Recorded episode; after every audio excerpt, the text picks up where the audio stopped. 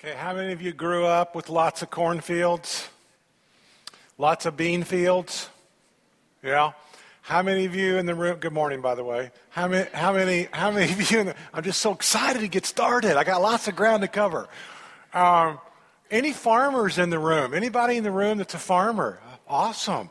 Awesome. How about like planted like one hundred fifty acres of corn or beans or more? Anybody done that? That's awesome, really? You have multi-talents, don't you? Okay.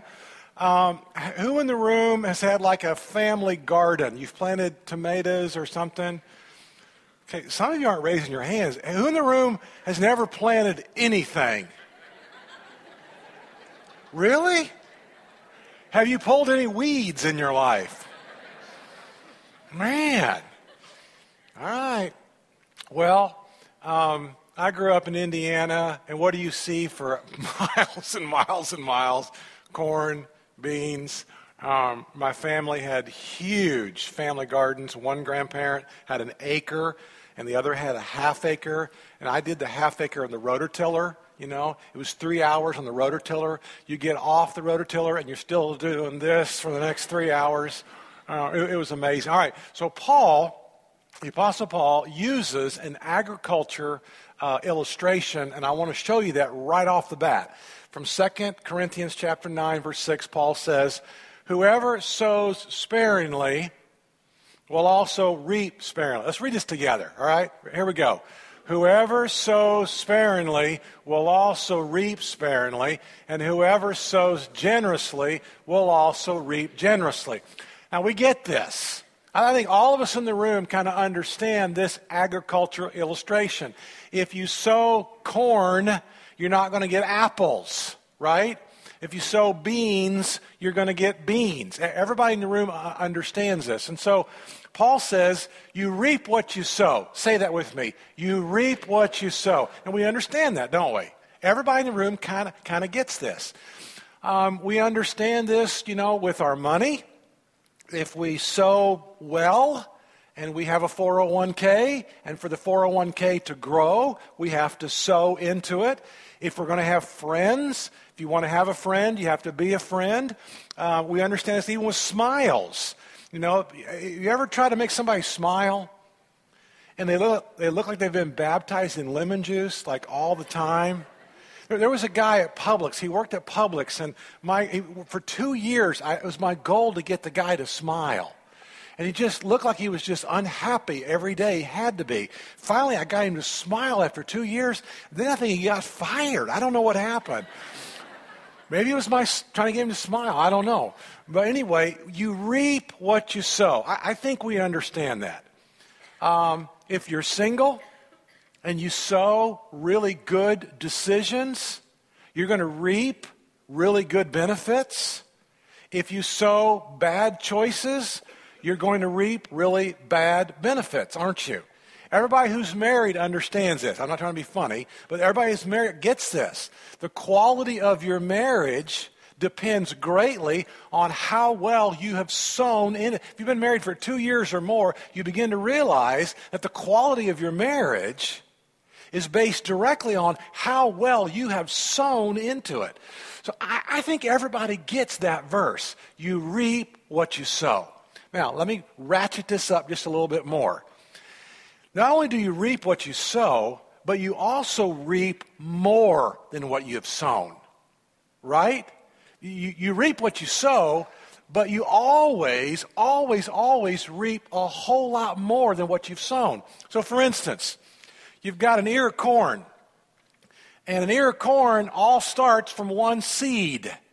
And so the one seed goes into the ground. The farmer plants the seed. The seed hopefully germinates. It sprouts. It has a stalk. And from that, that one seed, you get at least one, at least two, and sometimes three ears of corn. Farmers, right? You get at least two, sometimes three ears of corn off of one seed. So now you got three ears of corn. This is amazing.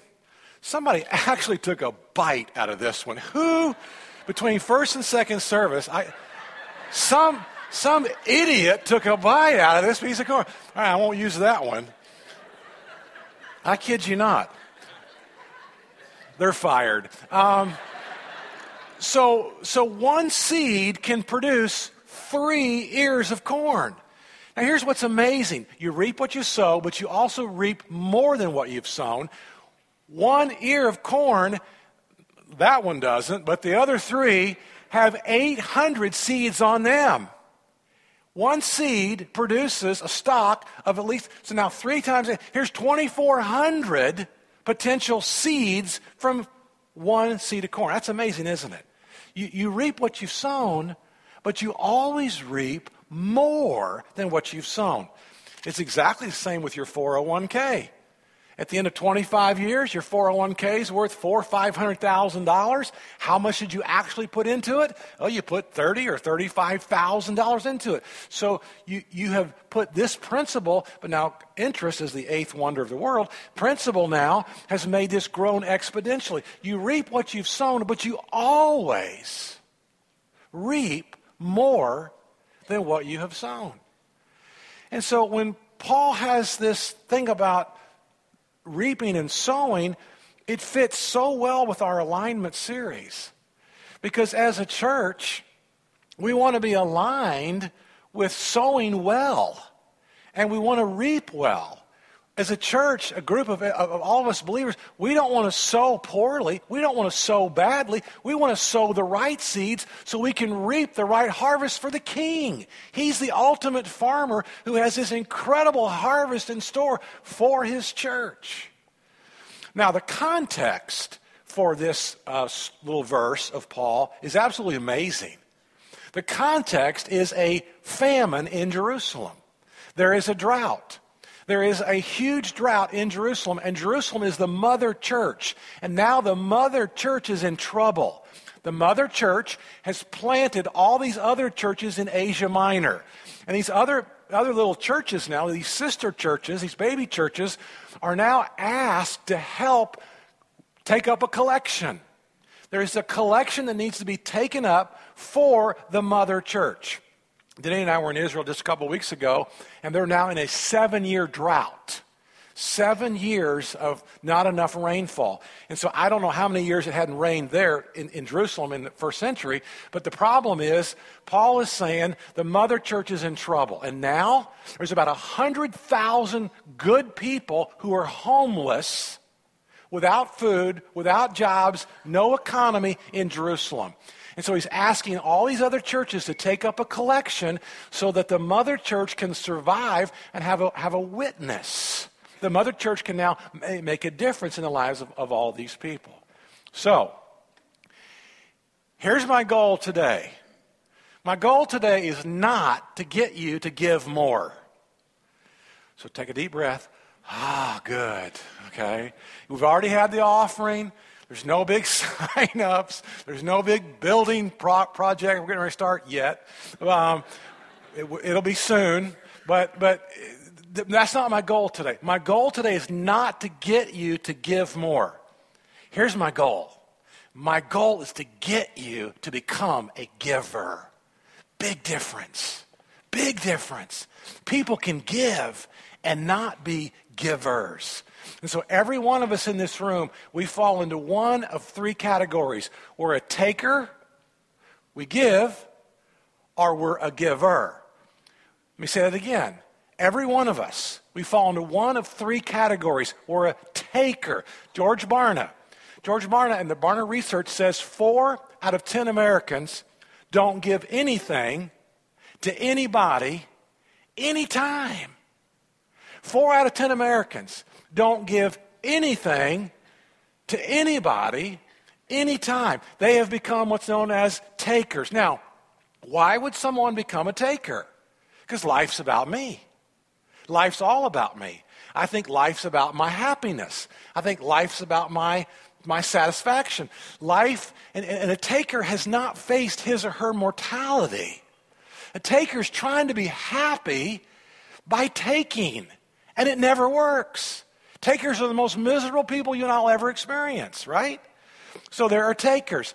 And now, if you're not a taker, but you give money, love, encouragement, hope, support, there's all kinds of ways to give.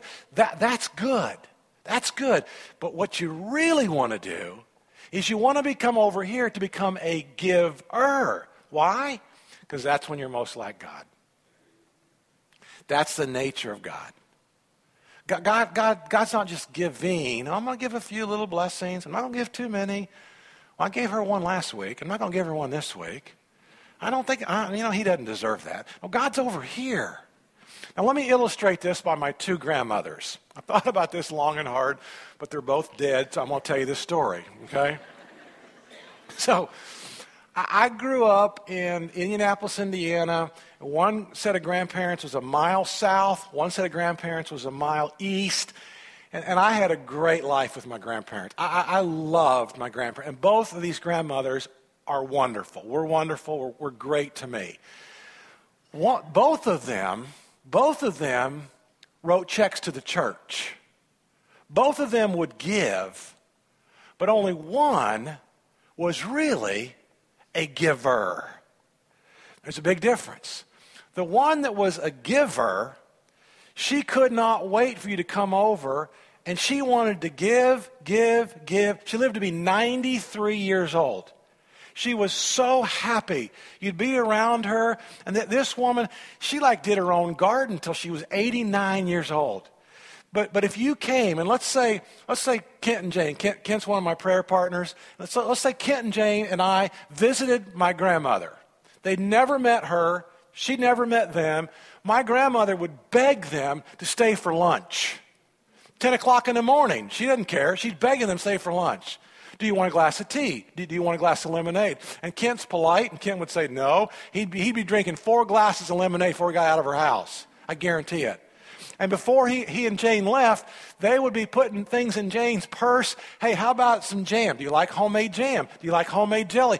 And, and they would walk out of here carrying a bunch of crap. Can't say crap. Carrying a bunch of stuff. I'm in church, sorry. Forgive me, will you? They'd be, they'd be carrying a bunch of stuff out of the house from my grandmother. Now, she was middle class. The other grandmother was wealthy, very wealthy. She wrote checks. They both wrote checks. Did you get it? You see, this grandmother wasn't always happy. A little tight. Did this last year, did this. But this grandmother... She she could care less how much she gave away. She wasn't keeping score. She wasn't writing it down. This grandmother, she couldn't wait.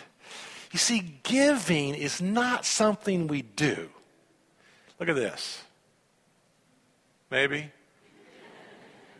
Giving is not some, you're not going to give it to me, are you? Giving, g- giving is, did you take the bite out of it? Just kidding. G- Giving is not something we do. Giving is something that we are. Do, do you see the difference? Now, if you're a taker over here, my goal today, if you're a taker, if you're one of the four Americans that you don't give anything to anybody at any time, I, I'm going to do everything I can to, to move the needle. I'm going to do everything I can to persuade you to at least come over to here and start giving. Start giving hope. Start giving encouragement. Start giving love. Start, I, but, but I'm really trying to push you over here. I really am. I really want you to push you over here.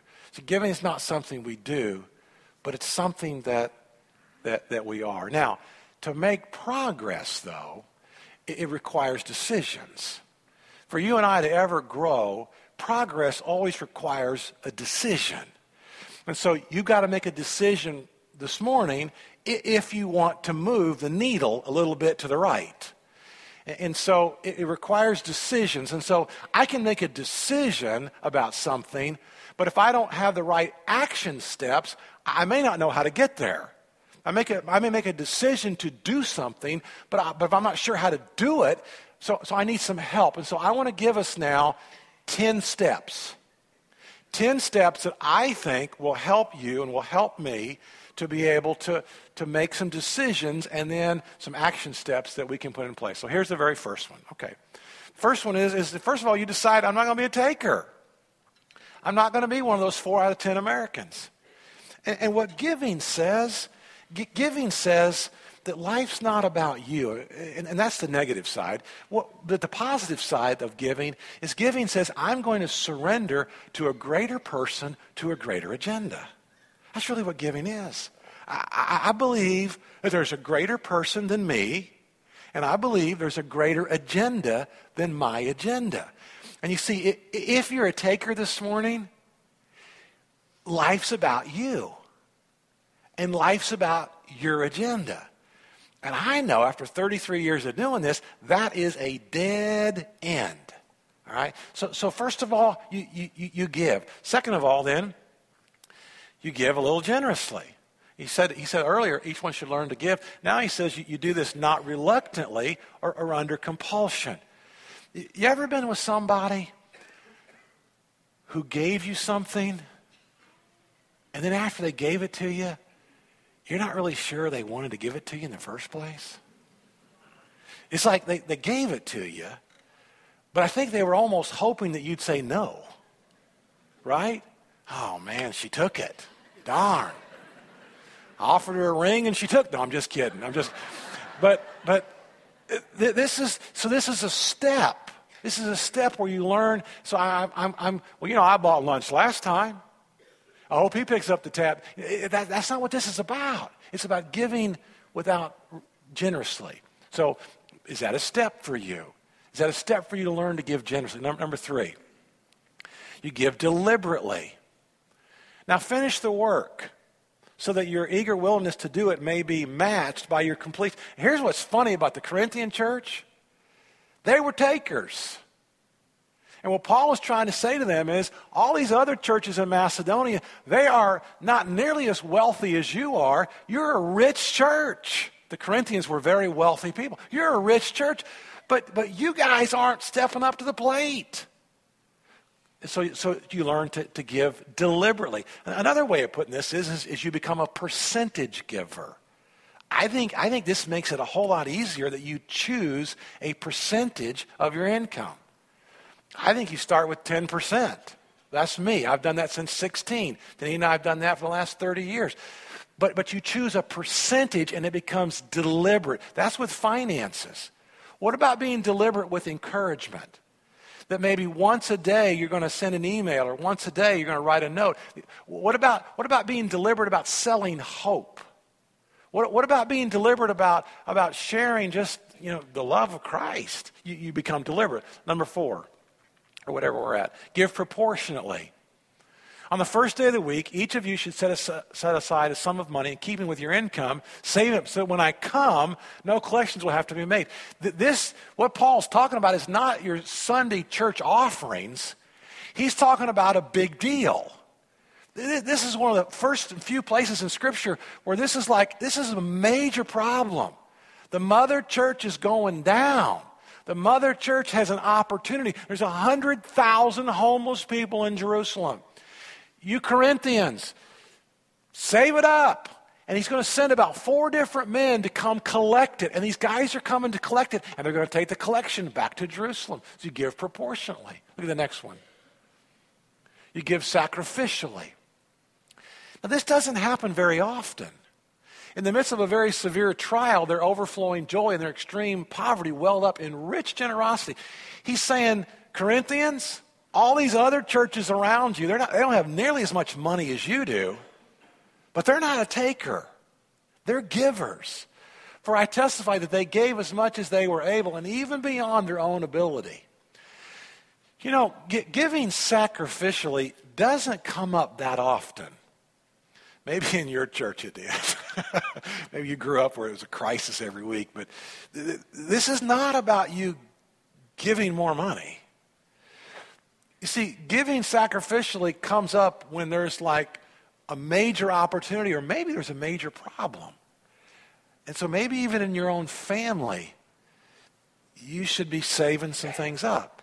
Maybe even in your own, bless somebody over there, good heavens. Maybe even in your own budget, you should be a little more cautious and careful so that when that comes, you can you can give sacrificially those opportunities, even within your own home and your own family. Look at the next one. Paul says to give excellently. Again, They did everything well except give. Look at this. But since you excel in everything, you, you Corinthians excel in faith, in speech, in knowledge, in complete earnestness, and in the love we've kindled in you. See that you also excel in this grace of giving. And, and they didn't do this. They, they did not do this well. Look at the next one. It's called Give Cheerfully, for God loves a cheerful giver. Um, those are the happiest people I know. Those are the people that don't keep score. Those are the people that seem to have more op. See, I, I think giving, it, it's not that there's an opportunity. It's givers look for an opportunity. Givers are on the look for an opportunity to love, to share, to sacrifice, to serve. Givers are always looking for opportunities. They they give cheerfully.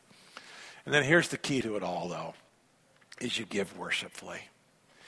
See, it says, and they exceeded our expectations. In other words, Paul's saying, all these other Macedonian churches, except the Corinthians, all the other ones, they exceeded our expectations. How did they do it?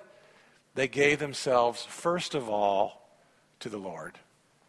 This is what you want to do. If you've not paid attention so far, this is the key. This is how it works. Whether you're twelve or you're one hundred two in the room, this is the key. They gave themselves first of all to the Lord, and then, by the will of God, also to us. And then chapter nine, verse fifteen, Second Corinthians nine fifteen, he says, Paul says, thanks be to God. Thanks be to God for his indescribable gift. This gift of God is like just too good to be true. And so what do you do? You first give your life to Christ. You first give your life to the Lord. And then the Lord starts giving through you. Look at the list again. What step do you need to take? If you're over here and you're a taker, and you don't really give any love, you don't really give any encouragement, you don't really give any hope, you don't really give any money, you don't really give any of your time, you don't really give any of your talent, it's not going to end well for you. But see, I, I get it. I know why you're doing it. You're doing that to make yourself feel better, because you think if you can take more and have more and hoard more and get more, at the end of the life, you're going to feel better. I know why you're doing it, but it's it's a deception. It doesn't work. You're deceiving yourself. Th- this life of a taker, it's a dead-end street. May- maybe you're over here. Maybe you're giving, and that's good. That's good.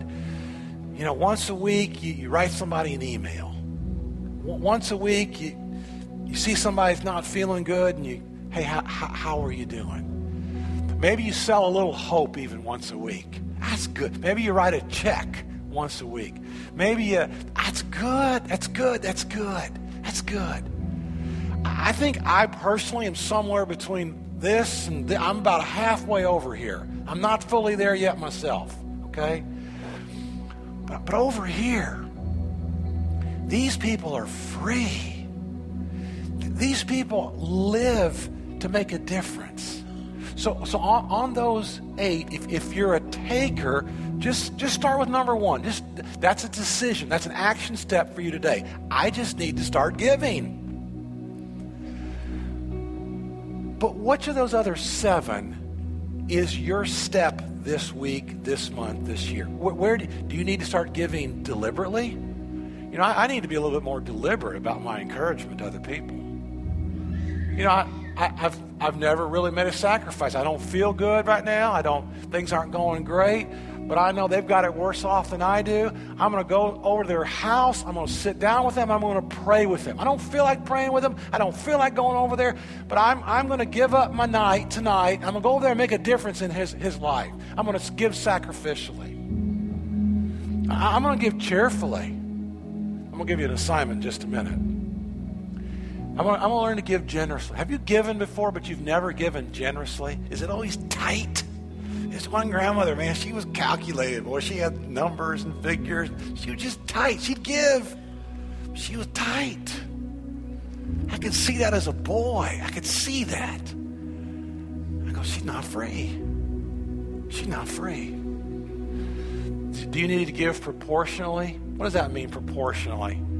That means everybody can give. Let's just use money, for example. If you make eight thousand dollars, you give proportionally. If you make eighty thousand dollars, you give proportionally. You make eight hundred thousand dollars, you give proportionally. ten percent is the same proportion no matter what your income is. Everybody can do that. You give excellently. I think that means the first fruits. I think the first check. I think the first opportunity of the day. How can we bless somebody's life? But they gave worshipfully. They gave worshipfully, which means they gave themselves first to the Lord. And then the Lord Jesus lived through them. All right, here's your assignment. I want to give everybody two assignments this week. So, and I thought through this, and you may not like the first one, but don't send me an email. Okay? I don't have time for that. The first one is, I want you to bypass a giving opportunity. I want you this week, Monday or Tuesday, there's a, there's a giving opportunity that's right there in front. It's a softball right in front of you. I want you to bypass it. I want you to bypass it and ignore it. I want you to ignore it and not do it. Now, if it's the Holy Spirit going ding, ding, ding, ding, you know, do, do it, okay? But I'm saying it's a little questionable and you're not really sure, and, and I want you to ignore it. I want you to ignore a giving opportunity and then write it down. Write down how you felt. And let this seep deeply within your soul. I had a given opportunity. I could have sold some hope. They needed some hope. I could have done it. I didn't do it. Write down how you felt. I could have, I could have encouraged her. It had taken about five minutes. I would have had to go out. My, I, I, and, and don't do it. You say, my preacher's crazy. No, I, I want you to learn something. I want you to feel what that feels like when you know that you had an opportunity in front of you and you, you don't do it. Write it down. Write down how you felt. And then, then after that, wait a day or two. And that other giving opportunity is going to come your way. And you do it. And then write down how you felt. How did I feel when I blessed her? How did I feel when I blessed him? How did I feel? And I guarantee you, this feeling will be dwarfed by this feeling. The ultimate giver was God the Father, Jesus Christ the Son, and the Holy Spirit. I, I don't know exactly how it happened, but I picture it like this. They're having a council meeting.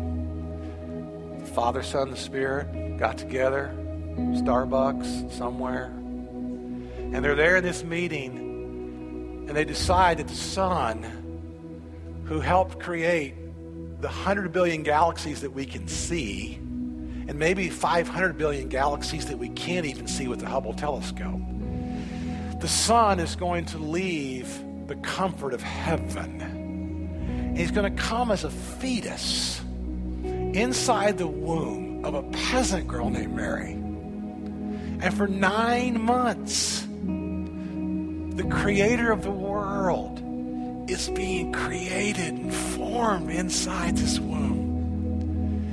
And then he's born outside of his hometown, not even in his own room. He's born in Bethlehem in a borrowed stall and laid in a feed trough. The smell of manure, pungent in the air. And the first guests to come see him wasn't the royalty of Rome, wasn't Caesar Augustus, wasn't a Herod, a king. It was shepherds. Just good old working class shepherd boys. And they come.